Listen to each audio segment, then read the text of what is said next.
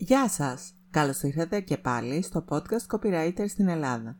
Είμαι πολύ χαρούμενη γιατί σήμερα θα πούμε για το μέλλον της κειμενογραφίας.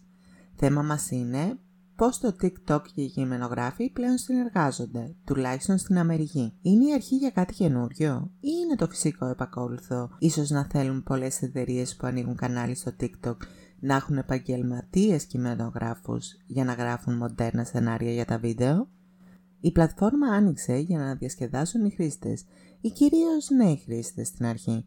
Όμως εξαπλώθηκε ραγδαία, ειδικά στην περίοδο όπου όλος ο πλανήτης ήταν σε καραντίνα. Μειώνει το άγχος και προσφέρει γέλιο και ενημέρωση για τη ζωή των χρηστών, αλλά και πρόσφορο έδαφος για καμπάνιες μεγάλων εταιριών όπως η Gap. Σύντομες ιστορίες με χρήση βίντεο είναι ο τρόπος που λειτουργεί. Η αρχή ήταν με τα διάσημα καρεόκια βίντεο, αλλά τώρα επικρατούν διάφορες τάσεις στη δημιουργία τους, με κύριο θέμα να προκαλέσουν γέλιο και εντυπώσεις. Ήδη στο Λος Άντζελες υπάρχουν αγγελίες για κειμενογράφους που θα γράφουν αστεία, μοντέρνα, πληροφοριακά και άμεσα σενάρια για διάφορους tiktokers.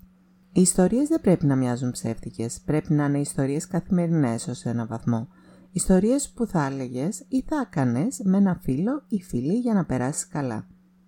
Είναι η τέταρτη πιο διαδεδομένη και ισχυρή πλατφόρμα παγκοσμίως μετά από το Facebook, το YouTube και το Instagram.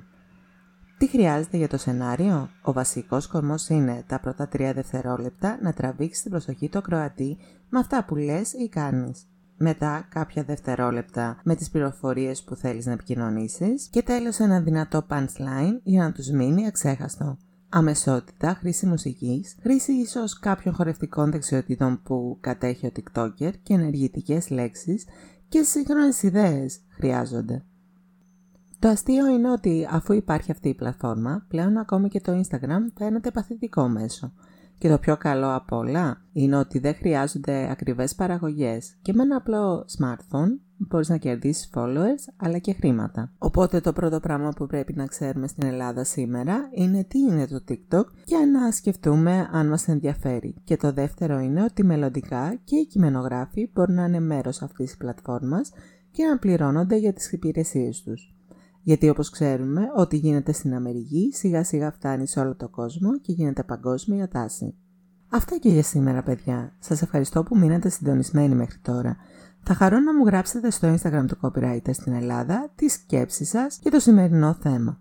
Μέχρι την επόμενη φορά να περνάτε καλά. Γεια σας!